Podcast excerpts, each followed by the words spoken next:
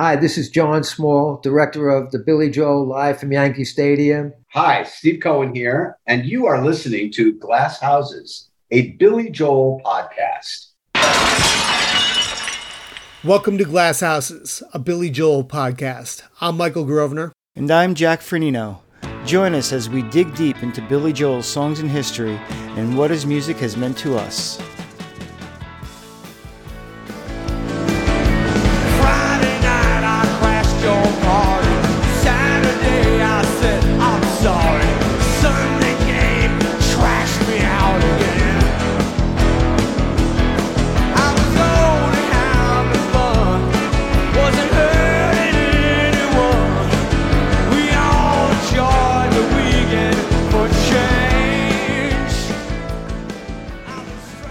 1990 video Live at Yankee Stadium is getting a makeover with remixed and remastered sound, an extra song, and a brand new edit. And after a limited run in theaters, it'll be available on Blu ray along with a 2 CD or 3 LP release featuring 11 never before released performances. While the Yankee Stadium home video was a hit after its release, it's been largely overlooked in the decades after. It came on the heels of the definitive Live from Long Island in 1982 and the historically seismic Russia shows in 1987. Those live releases also featured mostly members of Billy's longtime core band. Later, 2006's 12 Gardens Live and Live at Shea Stadium, released in 2011, sported a lineup that's gone largely unchanged since then.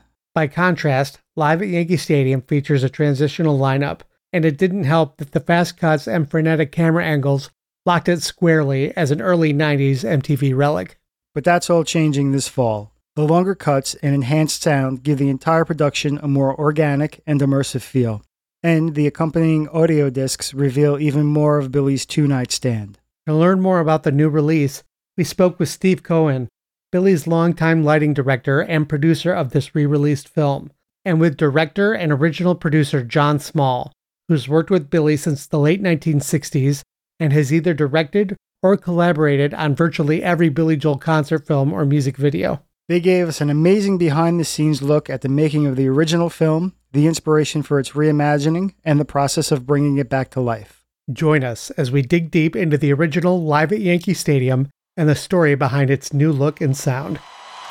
Good evening, New York.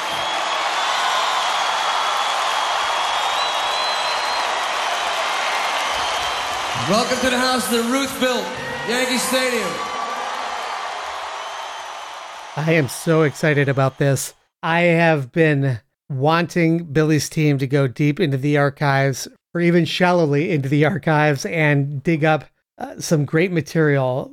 Come on, it's 2022, 29 years since River of Dreams came out. We know we're not going to be seeing any new albums from Billy Joel in the near future. And they've put together greatest hits compilations any way you can slice it by this point. So I love the fact that they're finally opening up the vaults. And the first thing that the team is doing here is Yankee Stadium. Based on the taste of We Didn't Start the Fire we heard and saw, I think it's going to be fantastic, man. I agree. I didn't think I would agree originally. I have to be honest, I was disappointed when I first heard that this was going to be the release. I was originally hoping for Live from Long Island or another one from the vaults, like we got with Great American Music Hall with the vinyl collection. But you know what? There's a lot I forgot about. Just remember being like, wow, they really did go kind of crazy with the with the camera angles there. But they are great performances, and I gotta say, as as great as the new We Didn't Start the Fire looks, at least when I went back and rewatched the whole thing, I kind of really didn't mind all the adventurous editing. You know, even Jon Small himself, you know, said like, yeah, I was in an MTV state of mind, and we redid it, and the new uh, edit breathes a lot more. But really, there was something about shooting it in that way that that sort of made you feel like you were, if not there, at least somewhere other than your living room. I decided to rewatch it the night before we talked with Stephen John, and honestly, in hindsight, it's really not as distracting as it got pegged uh, over the years. Like you said, you know, it fits really well with the music videos that were going on in the early 90s. Look at I Go to Extremes. That is full of fast cuts and movements and slow motion and things like that. It all fits right in that time. With the live concert, and it adds an element of energy that may not have come across. We don't have to talk too much more about this because uh, Steve and Jon were very, very generous with their time. And we'll explore all these ideas and- much, much more in the interview we have coming up. I mean, if you've ever wondered what it takes to put a, a shoot like this together and what it's like in the moment, you're about to find out. This is like a masterclass of concert films.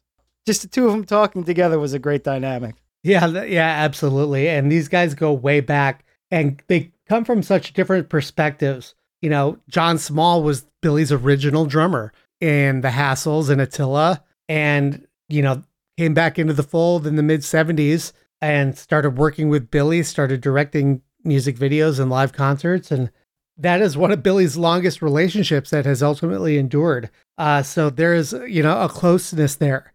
I don't want to give it away, but you know, think about it. Jon and Billy, you know, sat next to each other on stage in those early years. So there's that connection there, and Yeah. he knows what it's like to get an intimate look at Billy as a performer because he he was there in the early days. So, Live from Yankee Stadium is culled from two historic shows uh, on June 22nd and 23rd of 1990 and was released later that year. What made these shows so significant was that no musical act had been allowed to play a concert at Yankee Stadium before Billy Joel.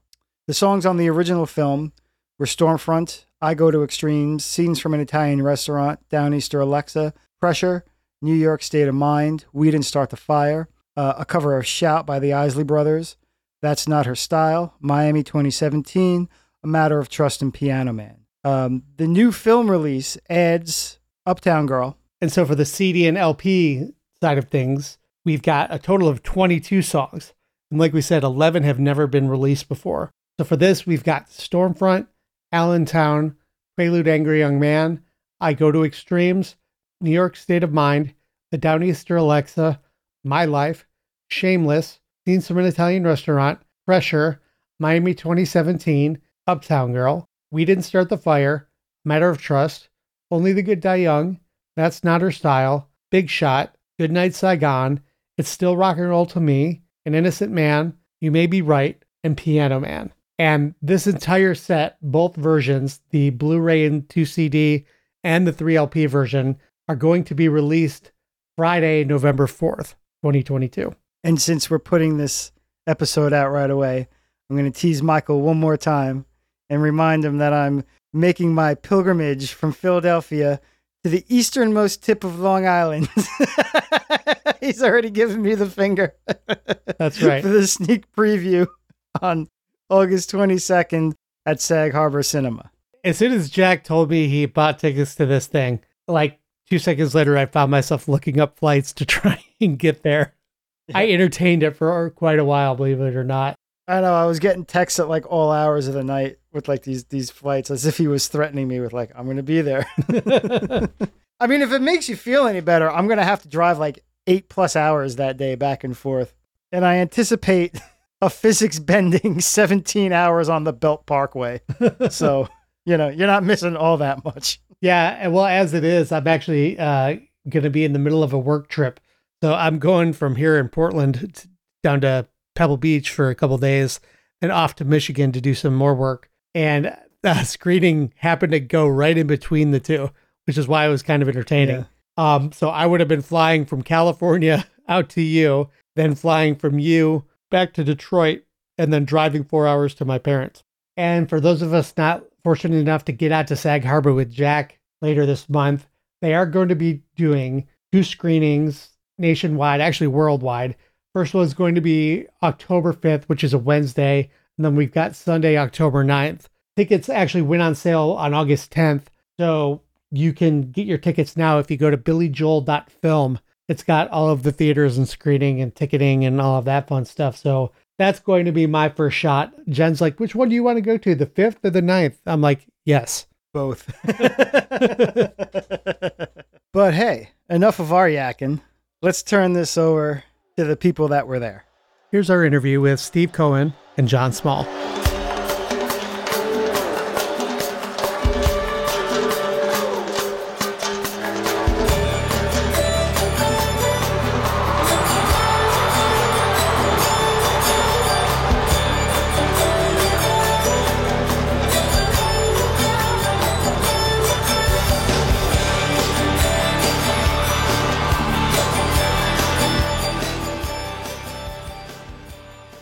What led to the idea of revisiting the show for a re-release? I have tried for probably almost 10 years to convince Sony and Billy to redo it. Not for any reason that needed to be redone, but what was coming out of Billy and coming out of Jeff Schock, who was our good friend and uh, worked with Billy, was that it was dated. You know, I, I shot it for an MTV look. So I knew I had the other, you know, the normal footage to make it look normal, but I wasn't getting anywhere. Jeff Schock was trying to get somewhere, but we weren't. But not until Steve came in that we'd get to redo it, which was thrilling. Thrilling for me to see something I shot 32 years ago still to hold, you know, hold up and look as fresh as today, like I shot it yesterday, except that Billy has hair. so Jon always wanted to do this. Jeff Schock always wanted to do this. Jeff Schock had spoken to me about it, you know, before he passed away, that it was something that would be fun to do. So now you're talking. So Get Back comes out, and you know they find all of this footage and they digitally scan it into 4K, and it's remarkable. And I had this thought in my head, like, you know, Yankee Stadium was shot on 16 millimeter film. I know, and it was lit okay, and I I know that the quality, that the information was on the film. So so now that we have this precedent um, with the Beatles footage, I thought let's you know let's revisit this. And and it was kind of a conversation that never really went anywhere. Then Sony puts together the 50th anniversary of Billy Joel, right, which has been all this year. And I had a meeting with those guys, and I said, as a capstone, you know, let's take one of the best performances and you know really do it justice. Tom McKay at Sony, he's in charge of their video A&R division, um, and and a lot of other things. Said that he could put together funding and distribute this thing, you know, on a wide basis that made sense to justify the money to go in and do this. So uh, we put together an overall budget, Jon, myself, and John Jackson, and presented it to them, you know, with a deck and all that stuff, and they were all in. Now, it's interesting to understand that, of course, they're all in because at the end of the day, anything that Billy puts out, Billy has to pay for. You know, it's right. like it's how that record deal works. It's all on the recoupable basis. So at the end of the day, if it was to lose any money, which it would never would, it would come off of Billy's recoup. But but so it wasn't. It's not really a risk for Sony. But at the same time, you know, Tom wanted to make a wanted to make a splash about this because you know there is no new product of Billy. There's no plan to do a, a streaming concert that's on the deck. It may happen sometime in the future, but so you know this was something that was interesting to them. I said to Jon, did we shoot everything? And Jon was like, I don't remember. And I talked to Brian Ruggles and I said, Brian, did we record everything? Well, John Jackson, who's our, who now works with us, who you know, went into the Sony Vault and found all these multi tracks from Yankee Stadium. And we recorded every single song. So Jon and I went, Well, I, I think we filmed it. I don't remember. But we wouldn't be able to know until we actually got the footage transferred. So we had basically sold Sony on the fact that we were going to put together a 24 song concert with everything because we thought, well, I'm sure if we were there, of course we filmed. Like these days, you would have said, of course you filmed everything. Right. But you wouldn't know because there were no logs of it, you know, what what stuff was left on, you know, untransferred or whatever. So so it was a very, very interesting call when we realized that in fact it was a selective amount of songs that Jon had chosen. And there's footage in the film of Jon and me looking at the set list with Billy, you know, and John show, you know, check marking which songs we were going to film and which songs we weren't. And at the time, Stormfront was the album, so we were right. we were very Stormfront heavy with a couple of the hits. So so it was a little bit of a hiccup with with uh, Sony, but both of us went on the mat with Sony and said, look, regardless of how much new material may or may not be there. This is going to be a completely new film. It's going to look different. It's going to feel different. It's going to be edited different. It's going to be, you know, highest super quality. And we're taking Brian Ruggles out of the bullpen and have the live sound engineer go in and do the mix. So you're going to get, you're going to get the 2020 version of all of our talent, you know, on a 38, 30, 33 year old, you know, film. So right. that's kind of how, you know, how, how it sort of developed.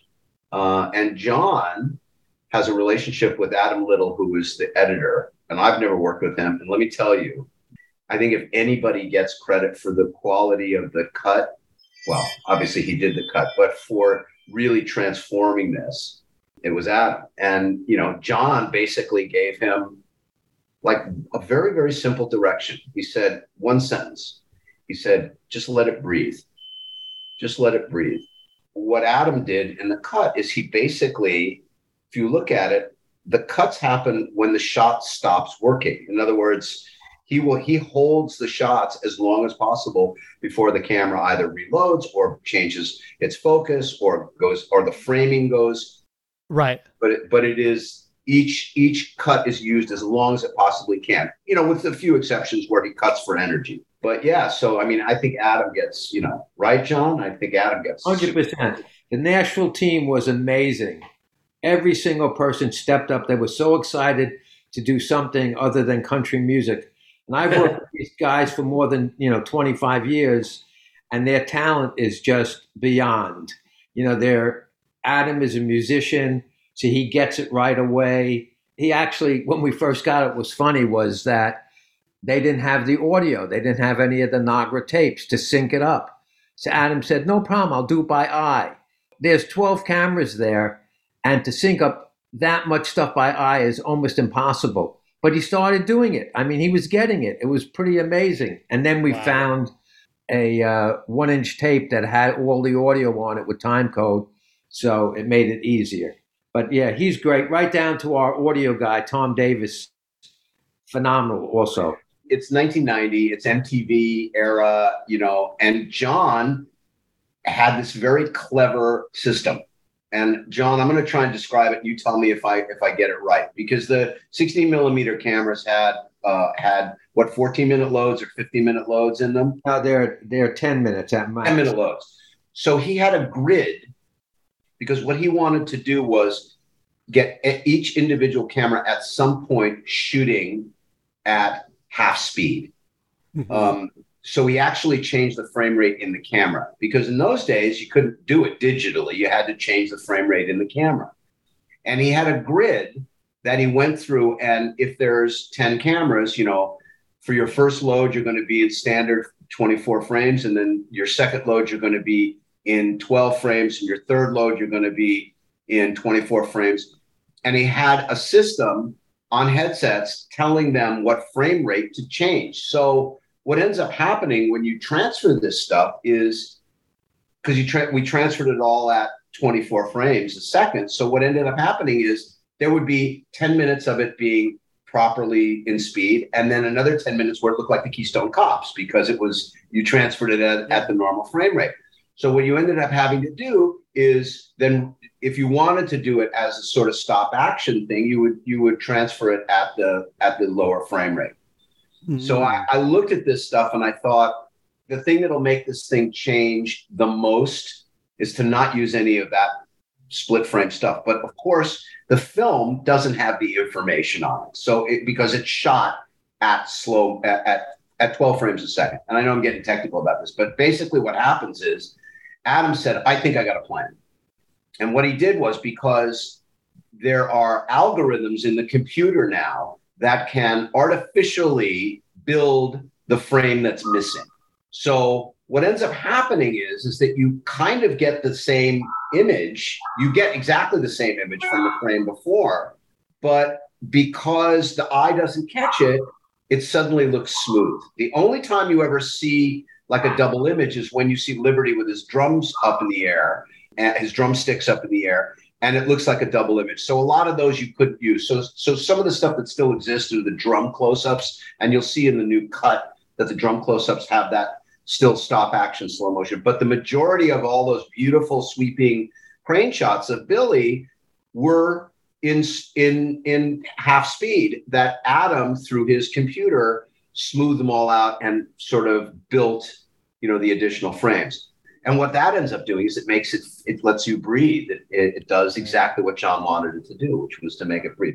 Yeah, I was just trying to fit into what was going on in MTV back then, and it was a lot of 12 frame stuff. So the way right. Steve explained it was, you know, like when we started, what was hard about this is that as the director, you're the one that has to remember when these cameras are going to be out of film because you don't want to be on, you know, a close up of Billy and also run out of the film.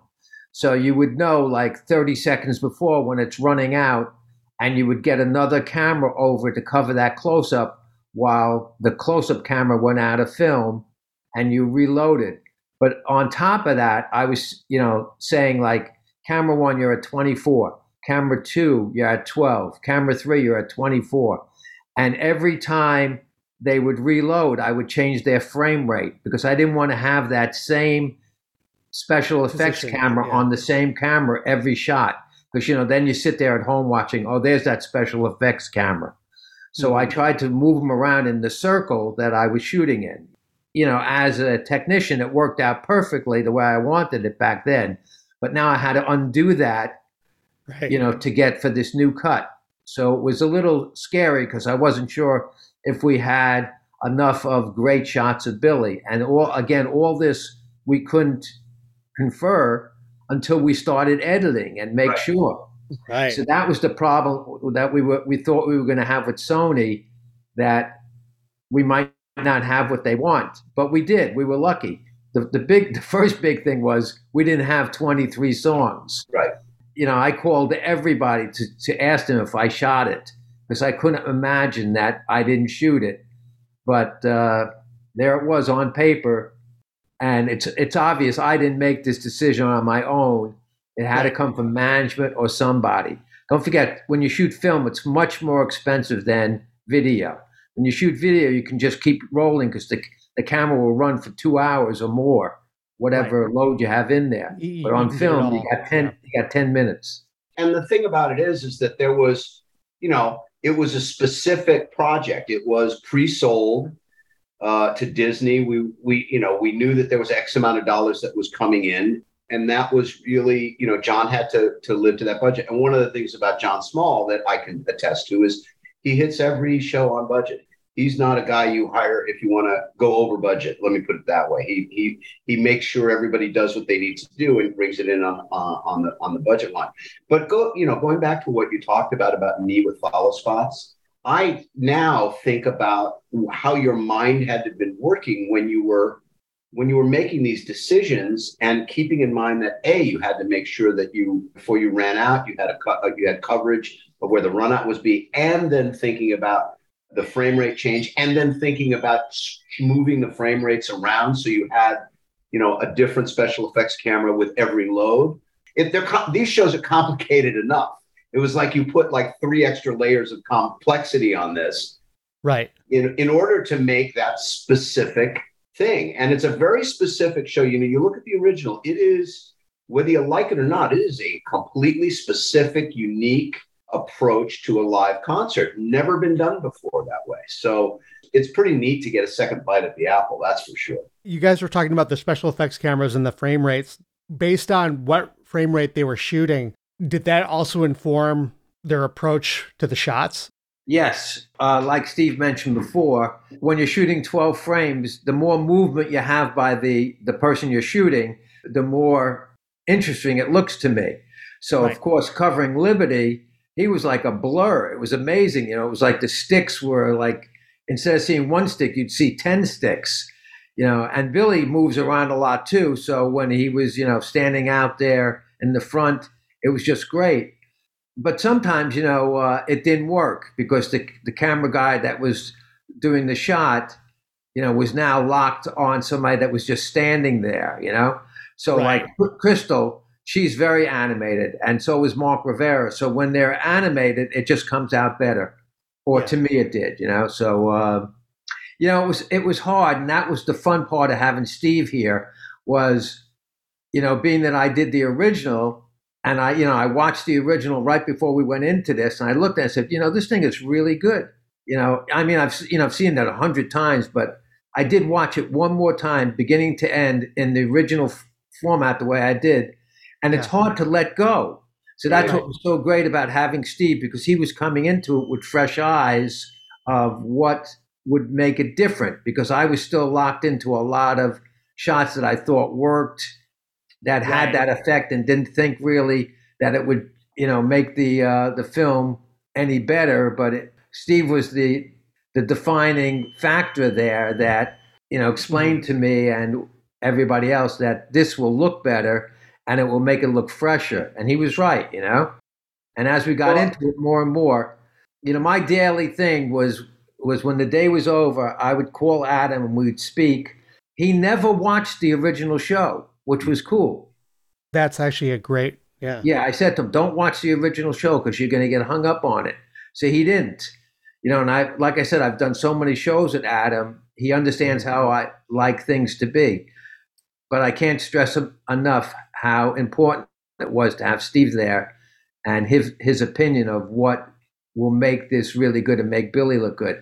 But we were also very very fortunate how good billy really is i mean it's undisputed that this guy did the performance of his life that night. I mean, it was just unbelievable. His voice is phenomenal. He's right up there. You're hearing him sing I Go to Extremes, and he's still in voice and he's screaming, but still in voice, on key, as good as it gets. And he looks great. He's in the prime of his life. So it just made it that much more thrilling. You know, Billy hasn't seen this yet, right, Steve? No, he hasn't seen it yet. you know, Billy's one of those guys. He hates the way he looks, so he always gives you a, uh, you know, a negative about doing this stuff. Always. I remember I used to have a funny saying with him. He used to say, "I hate the way I look on video," and I used to say to him, "Well, Frank Sinatra wasn't a good-looking guy either, but it was important to document everything that you could do. Where would we be today if we didn't have footage of Elvis or the Beatles, of all this stuff that's been documented?" So this is just another documentation of a, a great, great Billy Joel performance with also one of the best Billy Joel bands I've heard in a long time. I mean, his bands are always great, but Yeah. these guys just were stellar that night. I mean, really, really good. I've always loved the Lords guys, you know, Doug and Russell and all those guys. But with that shift between the bridge and Stormfront, inserting Crystal and Schuyler, it just gave things another, and Jeff Jacobs as well. It just gave things an injection of energy that And just, Tommy Byrnes. yeah, And Tommy Byrnes. That was Tommy Byrnes' first. because because he joined mid tour, even if I'm not yeah, he mistaken. joined, joined me too. But I want to talk about that. But before I do that, I want to go back to Adam for a second because one of the things that was so smart of Jon to do to tell him to direct him not to look at the original film and, and look at it fresh is you know he found the best shots that he felt were at the right time. And and there's a lot of shots in this version that are kind of that are the same shots that were in the original. But the power of his edit is that by repositioning them a few frames ahead or a few frames later or or allowing something to play a little bit longer than it would have before a particular shot they all look like new shots again. And that that to me was the power of the edit. I, it amazes me every time i see an edit you know and then see the next after notes what it turns into because you think it's not a big deal to take off 10 frames on one end and 15 frames and two frames on another end. But it completely it changes the feel completely. And what's so great about adam is he's a musician so no matter what he did if he wanted to do a musical downbeat and he didn't have the drums hitting it or the uh, a close up of the guitar playing it he would use crystal kicking her leg to accentuate a drum fill. Or he would use mark rivera moving his horn over to one side to emphasize a rhythmic piece.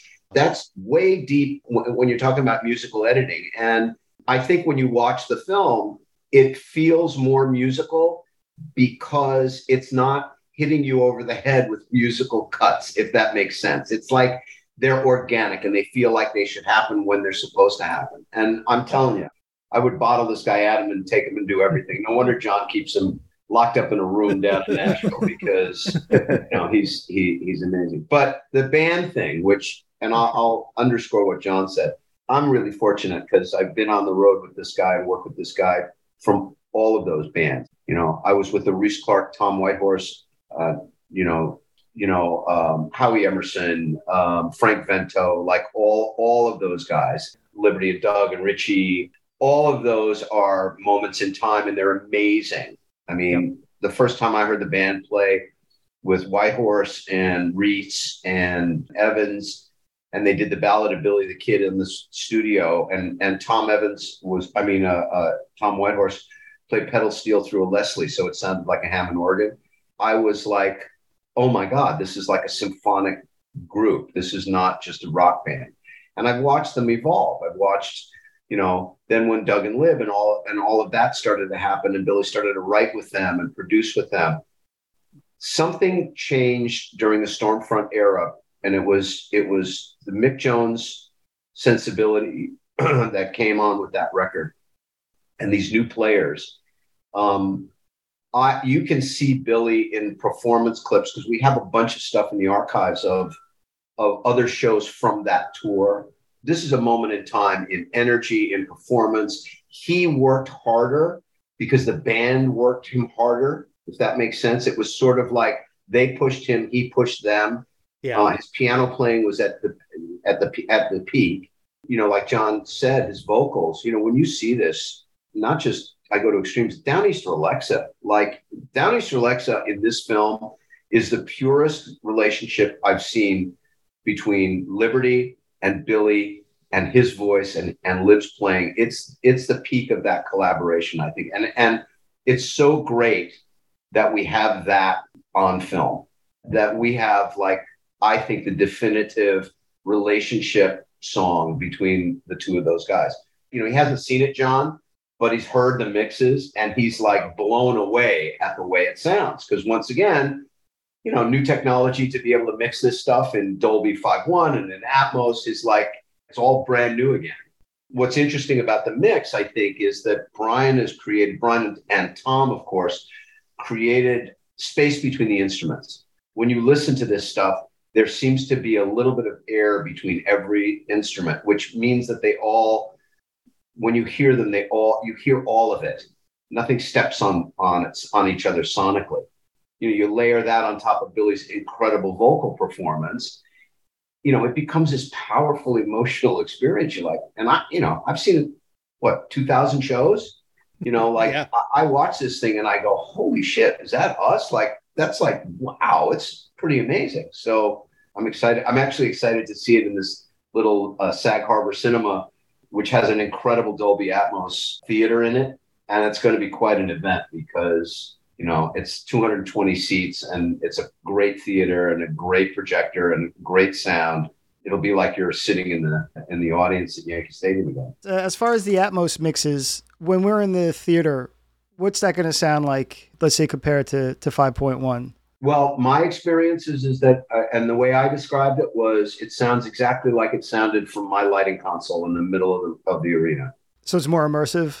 Totally immersive. Like it? wow. it's you're surrounded by the audience.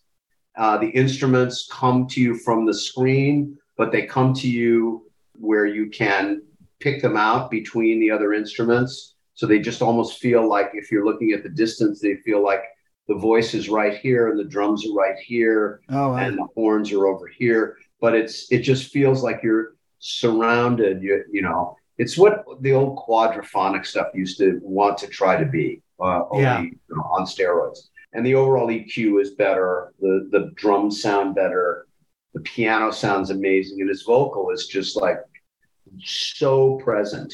It's like he's singing right at you. You can almost like feel the air. It's pretty amazing that's exciting. And five one is great. There's no two ways about it. Five one is still great, but the Atmos just seems to explode it. So far, obviously, all I've seen is we didn't start the fire, but I felt inside it this time around.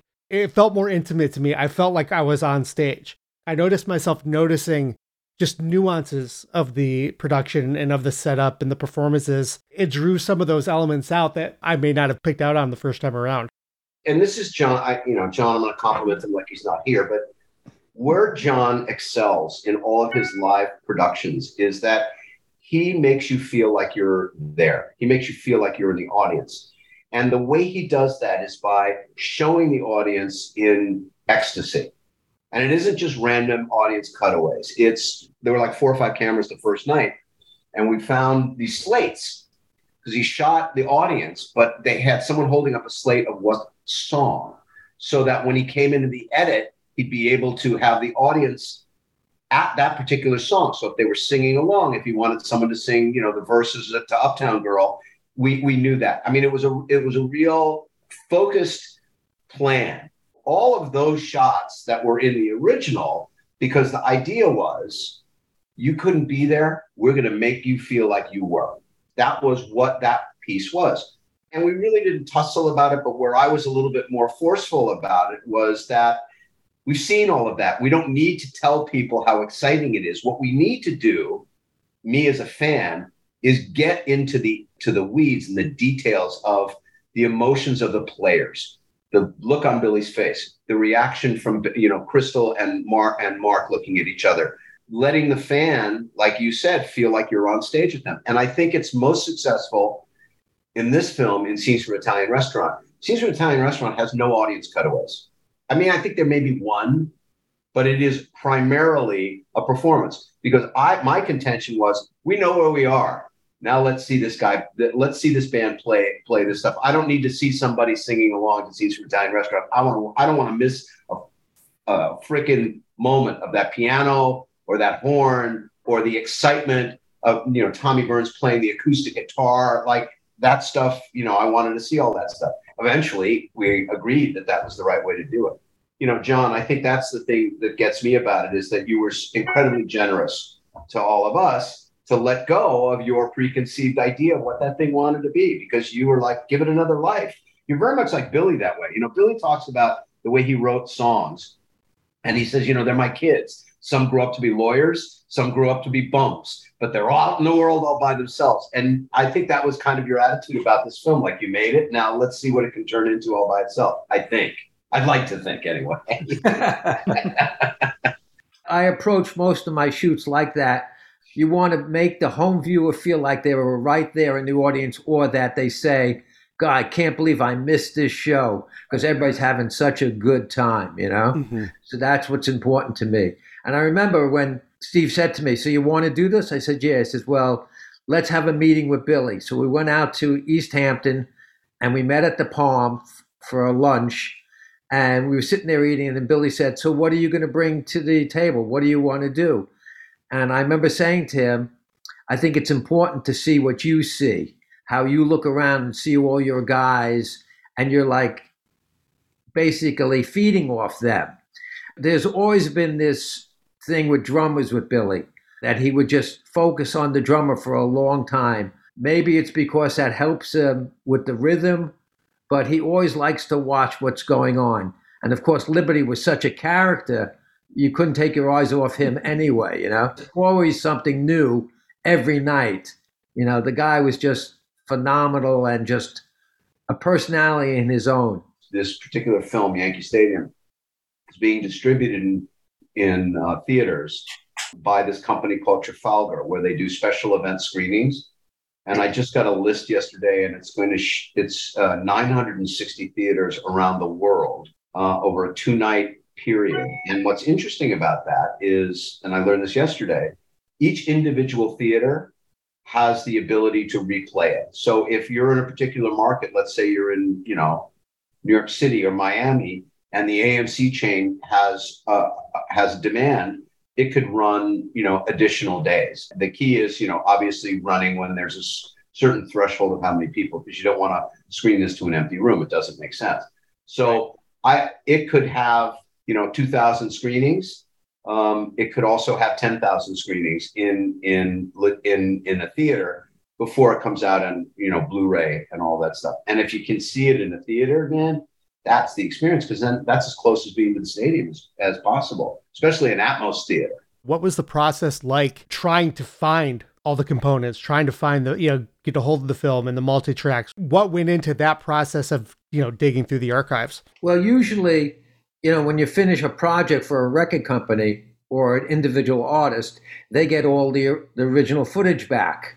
So Sony had all the stuff in their vault But I guess over the years, being it's over 30 years, they tried to combine stuff. And that's what I found that they did is that they, they took all the Nagra tapes, that's what had all the original audio on it, and they just transferred it for space onto a single roll of tape. You know, because it was hours. When they first told me, yeah, we have a Nagra tape. I go, you have one Nagra tape? Can't be. Nagra tape is, you know, 12, 15 minutes. We, we're talking a show that's almost three hours long. Right. You have to have multiple tapes. So, you know, you got to go in, you got to get everything, identify it, because, you know, back then you might have had a camera report in there, but it doesn't tell you anything you really need to know except for what role it is and who shot it. You have to really look through everything, you know, to, to see what you're getting. And don't forget, when you're looking at it, there's no audio. So you're literally lip singing and trying to know what was so cool about Steve because Steve lit it and he's seen Billy so many times. He knew what songs he was doing by the actions Billy was doing, whether he was playing the piano or standing center stage. In a matter of seconds, Steve would go, Oh, that's Uptown Girl. Oh, that's Scenes from Italian Restaurant. He just knew each song by just looking at it. It was funny. So once we got it, the first thing we did, we had to transfer it to give it a look. And the first cameras that came up with a helicopter. And Steve turned to me and said, This looks amazing. And it did. It was just phenomenal looking stuff. So it was really, really exciting. And then we started going through Billy's close ups and all the stuff. And the more and more we saw it, the more and more, you know, we got excited about it. It was just really great. And of course, I had to convince Steve and everybody that let's go to Nashville. We'll do it in Nashville. You know, directing these things are really hard, but producing is 10 times. My expression is behind every good director is a better producer because the producer has to settle up for the director in every aspect. So this is Yankee Stadium where they've never had a concert. They were just bullies at first, you know, so you had to get everybody to, and it wasn't them that was bullies, it was really the union because the union controlled all these New York venues. So it was very, very hard to work and get what you you wanted. But it was funny. I remember the day of my first shoot. I had, you know, I always have a camera meeting with all my cameramen. So we went into the Yankee dugout, and I have a photograph of me talking to all the cameramen. And one of the uh, guys that works for the Yankees said, "You can't be in there. This is the Yankees dugout." And I said, "Well, we'll be." I said, "We're here for Billy Joel, and we're going to be here until we're done." And uh, nicely, of course, and they let us stay there. You know, I mean, that's hollow ground. I mean, that's like you're in the the best place you could be. I mean, I don't know what Steve's feeling was, but when I went behind center field and saw the tribute with all the players that have passed away, it was just like breathtaking to see these brass plaques of Mickey Mantle, my one of my childhood heroes, Roger Maris, all that stuff so you know, one I, once I saw it, I had to get Billy behind there to get some shots with him, and he he did a great little dialogue because Billy's just a really smart guy. You just give him a little inch of direction, and he can just take you right there. You know, what was yeah, funny yeah. that's not in this show, but was in my original other show was when Billy was standing there. He said, "Do you think uh, any of the restaurants will be open on Arthur Avenue?" And one of the guys yelled back, well, if you ask them to, they will.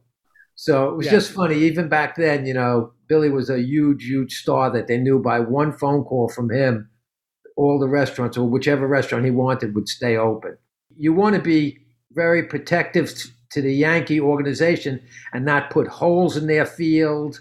You know, mm-hmm. so we mm-hmm. had a, a task to not only protect the field, but there are a lot of areas in the field that aren't protected. We've got to keep people off because you can't make dents in there you know, right. I don't want to get the call next week that uh, some baseball player was running and fell into a hole and broke his ankle. You know, you know, baseball stadiums concerts weren't nearly as common then as well too. So now every baseball stadium in the country is going to have a you know half a dozen at least shows. Well, now the baseball stadiums have realized that their revenue for concerts is bigger than their revenue for ball games, and because of the technology of protecting the fields these days is so bulletproof they don't worry about it. I mean, you can pull out after a Sunday show and be ready for a game on Monday night. So, whereas it wasn't the case when we did Yankee Stadium. It sounds like this is probably one of the first times you were lighting an outdoor show versus the Coliseums.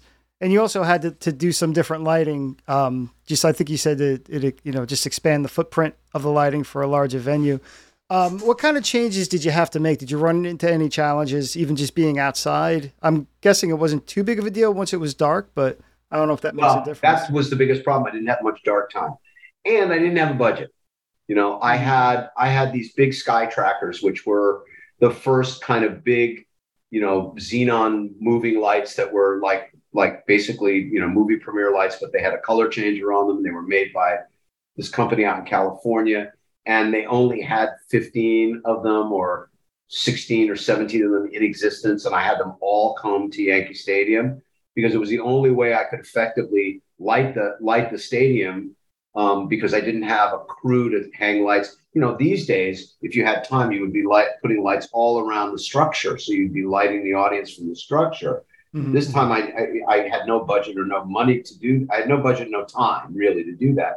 So it all had to come from the stage. So I, I was fortunate that I had that these lights were big enough and focused enough that you could expose the audience. And then there was some spill from the stage. And once again, it's the genius of you know Jon and and the, the team and the editing team. There's some stuff that we just simply had to cheat. There's some audience stuff that don't exist at that particular moment because that we captured the way the audience was lit. But in context, when it's cut correctly, it feels like it, it belongs, you know, the colors the same, it feels like it belongs there. It was challenging simply because I only had four hours, which was the biggest thing that, that I was worried about because the rest of the stuff I wasn't as worried about.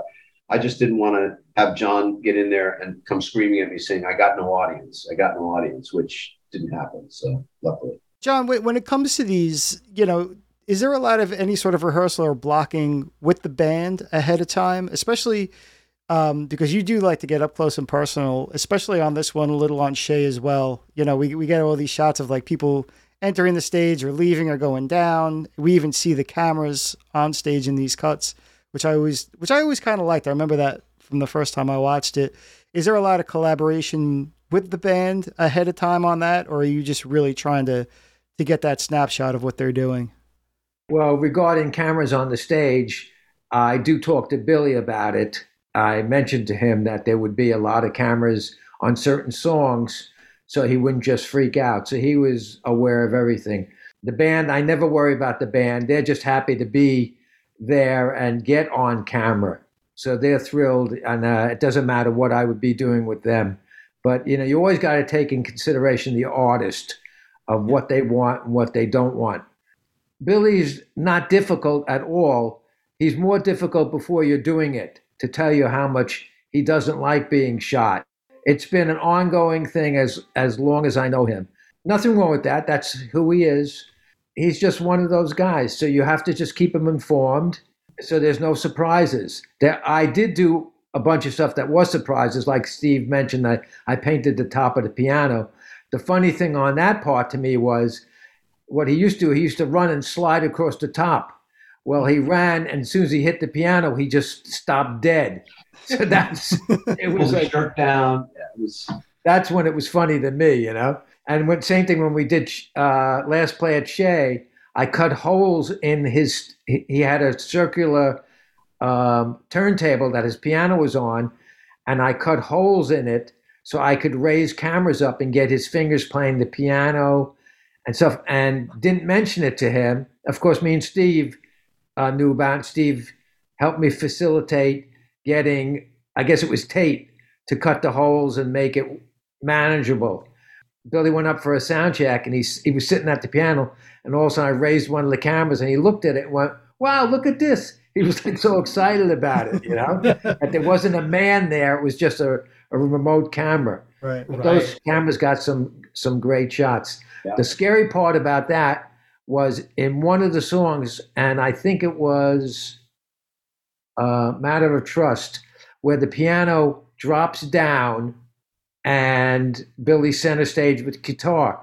Well, under the, that piano was four cameras. So I had to make sure that before they started lowering the uh, piano, my guys were out. And then when the piano went back up, that they could get back in. So it's almost like changing film cans. You got to be alert. Otherwise, yeah. I'm going to kill somebody, you know? Well, in that case, it's like changing tires on a race. That's a better expression, right?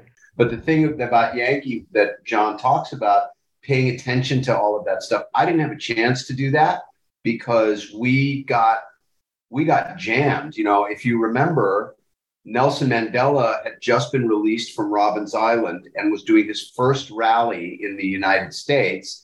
They were supposed to do it at Shea Stadium. Shea Stadium had a game. So they came over and said, Well, we want to do Yankee Stadium. And they said, and you know, all the, you know, Delsner and everybody else said, Well, you can't. Billy's, you know, Billy's setting up for his concert and for the filming. And they were like, Well, I'm sure Billy would let us use the stage for one night you know, we thought it was the right thing to do anyway. So, but what ended up happening was we're setting up for a two day film and a, a, legendary like event. And we have to stop what we're doing in the middle of the setup, let another production come in, use our stage, our sound, our lights, then wait for them to load out before we could come back in and prepare for the show. So I was lighting the audience and the environment between 12 and sunrise the night before the show. We never saw any of this stuff on camera. We never had a camera rehearsal. We never had a camera test. Jeff Zimmerman was the DP, was the DP at the time. I, I haven't spoken to him in 30 years, but Jeff knew the situation, knew film cameras so well, saw what I was doing, and was able to interpret what I was doing to make the exposures work on these cameras. And we really got, I mean, I think it was a miracle because, you know, you, you, it was a recipe for disaster. Uh, and by the time the first show happened, we were, I mean, I hadn't slept, Jon hadn't slept, you know, none of the people in the production had slept because we had to do a Nelson Mandela show the night before. So, you know, when Jon talks about, you know, being in the, being in the hallowed ground, I was like, I couldn't pay it. I was like, yeah, okay, good. Whatever. I got a show to do. right.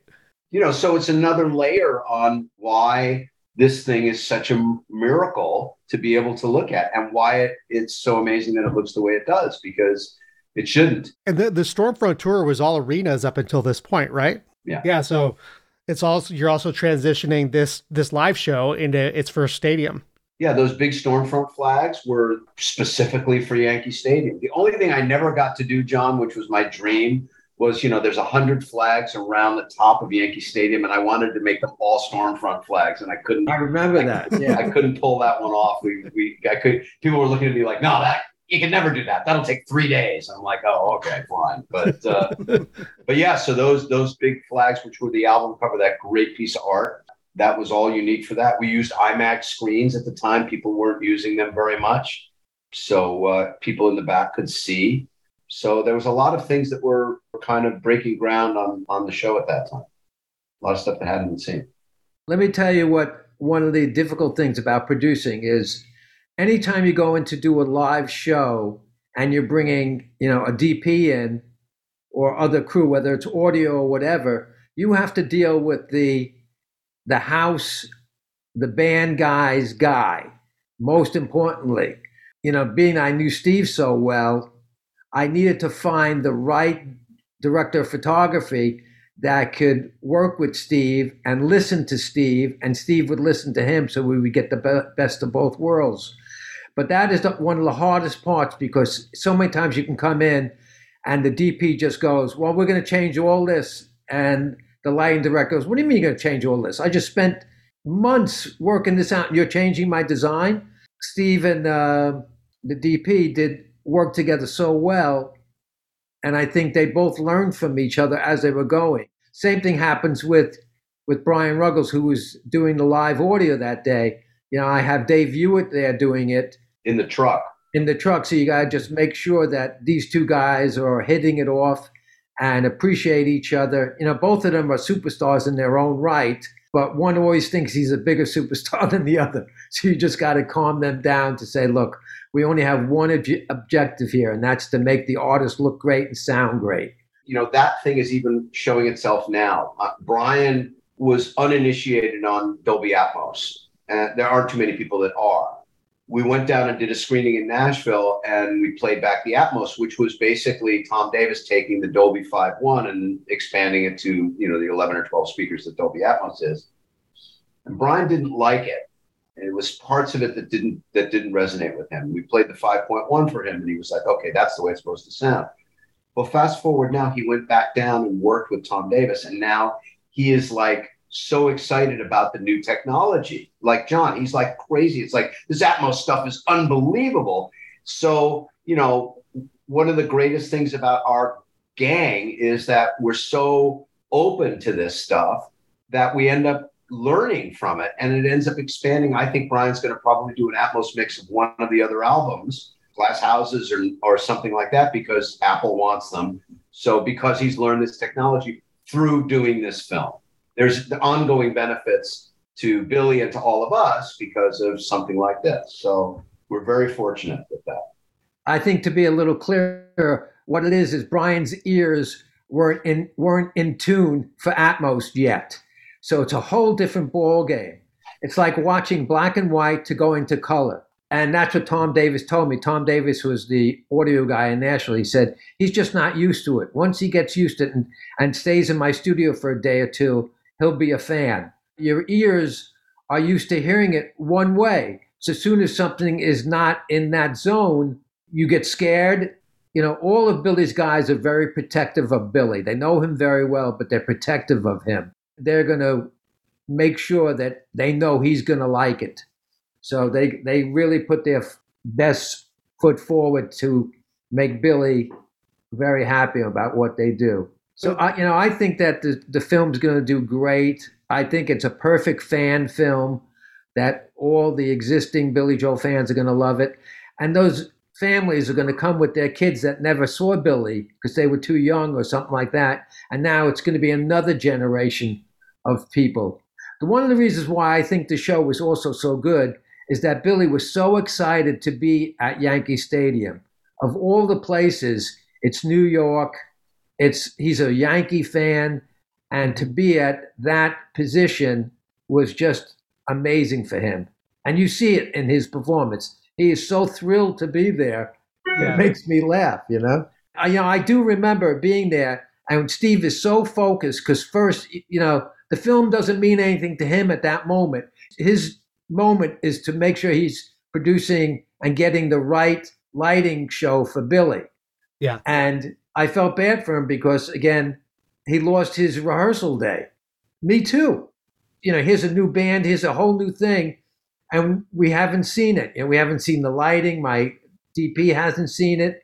So it becomes a little, everybody was up all night. It just shows how we're, you know, we're good at it. You know, we're, we're you know, we're good at what we do. And, and I don't think there's any reason not to take credit for the fact that we have an instinct and we know how to do this stuff. And, you know, the yeah. thing about I've done a lot of shows, you know, you've done a lot of shows, Jon, it's a lot of shoots. Like, you know, you can rehearse all you want, but on the day and the, on the day, it's thinking on the firing line and it's it, it's making decisions immediately. You could have a whole plan and it could be you know totally derailed if you don't have you know a working knowledge of all of your tools and what you have at your disposal you're not going to be successful no matter how many rehearsals you have. And i mean you know you had camera operators that you've worked with before. I had my crew that worked with before. I knew the music. I knew what we wanted to accomplish. And we had a dp who was able to interpret the most important part, which was how to make Billy look good. And, you know, he pointed out to me, you know, lighting Billy from a particular angle from multiple cameras that I would have never seen if it wasn't for him standing on stage looking at Billy, because I'm at front of house looking at it from another angle. You do the best you can with what you got. If you had a, a wish list of things you know to exist, is there anything that you'd like to see the light of day again or even for the first time? Yeah, I mean, I'm discovering a bunch of stuff that Jon shot that I don't even know he knew he, he remembers he shot. So we're just we're we're discovering this stuff. We found a second Wembley show that we shot that was part of it. There was a BBC thing, and this is a different performance.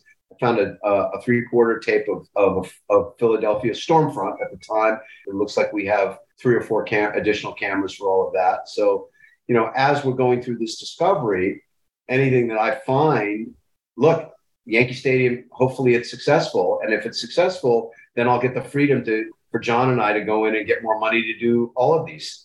I want to have Jon be able to do a, a, a proper a proper whack at the Shea Stadium concert, which he never got a chance to cut. So as long as there's stuff and as long as there's a budget, I'm in the Billy Joel business. I'll stay in the Billy Joel business until the day I die. So I try to tell people who've like reached out to us with like, oh, you know, what about you know Live from Long Island or the the Spark shows or all these different things that we know to exist. I said, well, when you see something come out, the best way for that to be a possibility is to buy the thing. You know, support what's coming out because Sony's a business, so that's a barometer of what's going to come next. I feel like that could be a double-edged sword because at this point we're we're so used to seeing so much footage from bands that we like that there's got to be more of a demand for this stuff to come out.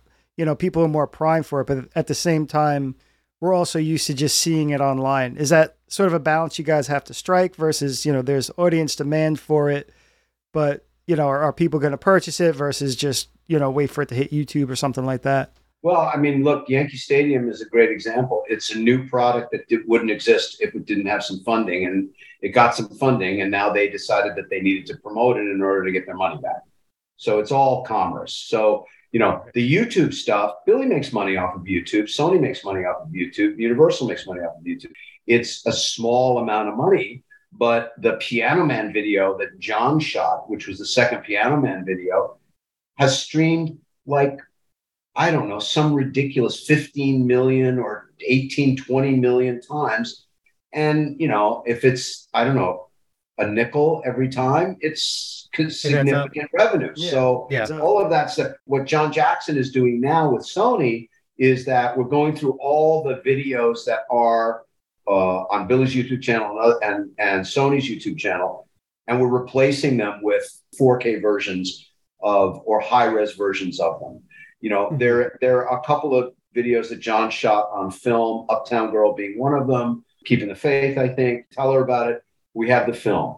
We're going to do the same thing. We're going to take that film, scan it, upres it to 4K, and do a director's cut of those videos at some point. Um, And they're shot in 35 millimeters, Steve, so they'll be amazing. They'll be Oh, great. wow. The uh, the Russell Mulcahy videos, the Pressure, Allentown, She's Right on Time videos were shot. This is amazing. Were shot on film. They were shot on 35.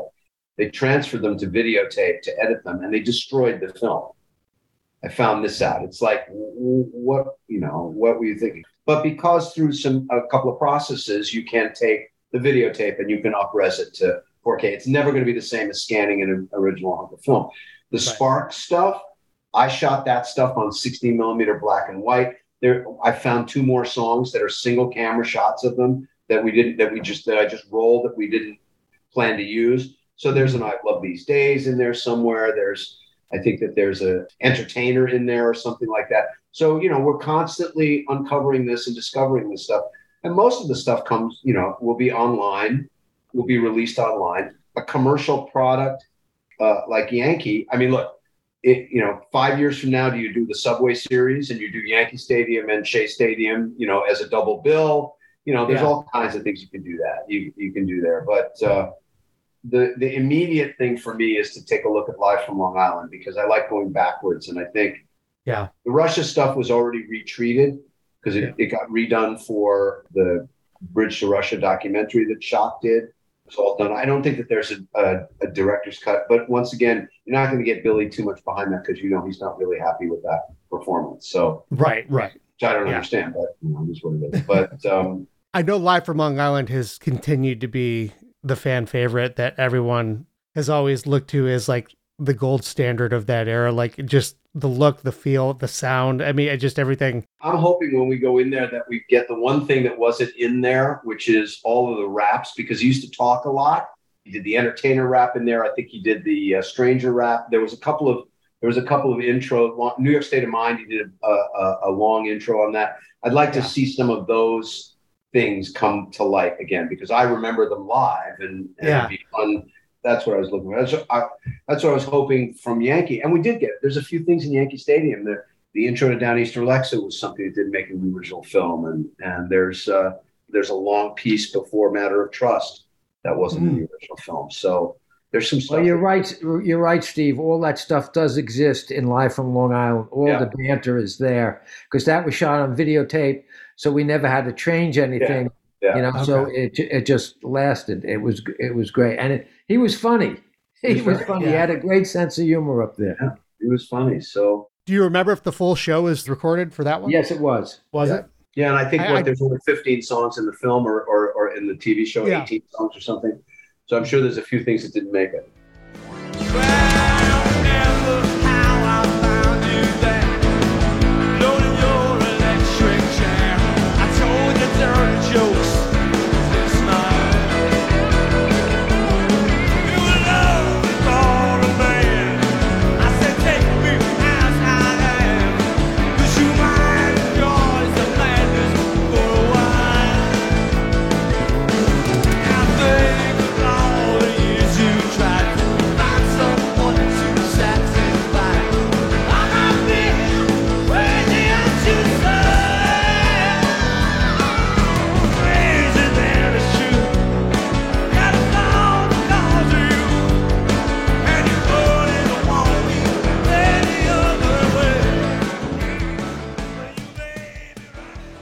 Steve and Jon, this was a lot of fun.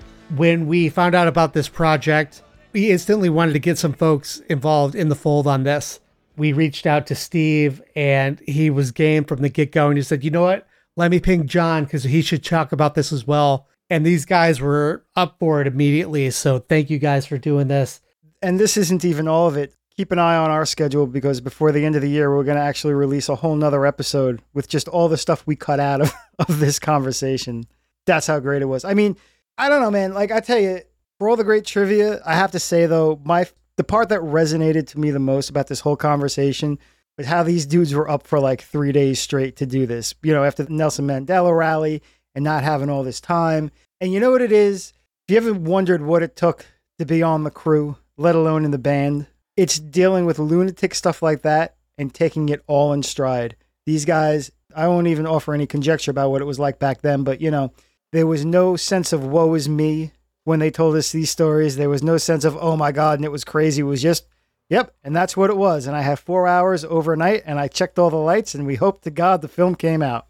Billy has one of the best road crews around, and there's reason that you know Steve Cohen and Brian Ruggles have been with Billy for almost 50 years, and you know guitar techs, drum techs. You know, there's a lot of people on this road crew who've been with Billy for a long time, and the fact that day in and day out, you know, you know that so many shows and so many tours, there's issues and there's hiccups with production and things. But the fact that they never let it get to the musicians, meaning they make it so all they have to do is hop on stage and they're ready to roll.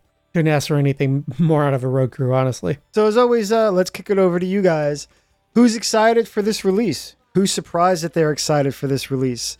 If you do make it to the Sag Harbor sneak preview, uh, let us know what you thought of it if you were there. Let us know what you think about the new We Didn't Start the Fire video cut. And also, you'll find uh, You May Be Right audio is also out there as well. So chime in, uh, give those a quick look and listen. Let us know what you think. Glasshouses Podcast at gmail.com. Find us on Instagram, Facebook, or Twitter at Glass Houses, a Billy Joel podcast. Steve and Jon were so great. Uh, You know, offline, they told us they'd be happy to come in and talk with us down the road. So, with the history with Billy and their respective careers, there's so much more to tap into. And I'm, I'm just grateful that they're up for it. Everyone has always asked and reached out to us, how about Live from Long Island? How about Live from Long Island? And as a fan, I've always wondered about that show as well too. And it, it's exciting to know that at the very least that that's something that they're looking at as well. So everyone who's been clamoring for that show, they're aware. Having Jon and Steve involved, you know it's going to be special and it's going to be done right if it comes out. Yeah, so keep clamoring. And as Michael pointed out, if we may be total shills for a minute, make sure you buy it. You know, the more people buy this stuff, the more of it they're going to release. If you're looking to pre-order it, you can go to Billy's website, billyjoel.com, and it's also up on Amazon and pretty much everywhere that sells movies and music right now. So, um, you know, definitely pre-order it now. You know, I come from the music business. I understand how album sales work. Now, granted, they're a fraction of what they were even 10 years ago, but you know, it's really important to show support of projects like this. Steve and Jon were able to get budget to make this incredible production come to life. And, you know, we want to see them being able to get the budget to keep going into the vault. So the best way to do it is to buy this when it comes out. And while we give away the store for free, you can help us out as well by giving us a five star rating or positive review on Apple Podcasts. You like that transition, huh? That was one of the smoothest ones I've made so far for that pitch, huh? even even after I edit out the five times I screwed it up and cursed about it. Anyway, every five star rating and positive review uh, is a clear signal to Apple that they should put our podcast in front of more people.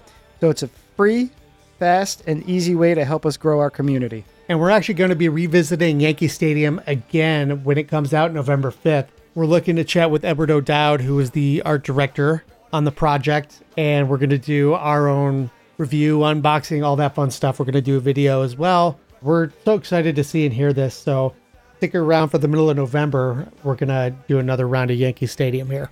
And with that, we'll see you next time. We'll see you soon, everyone. Thanks.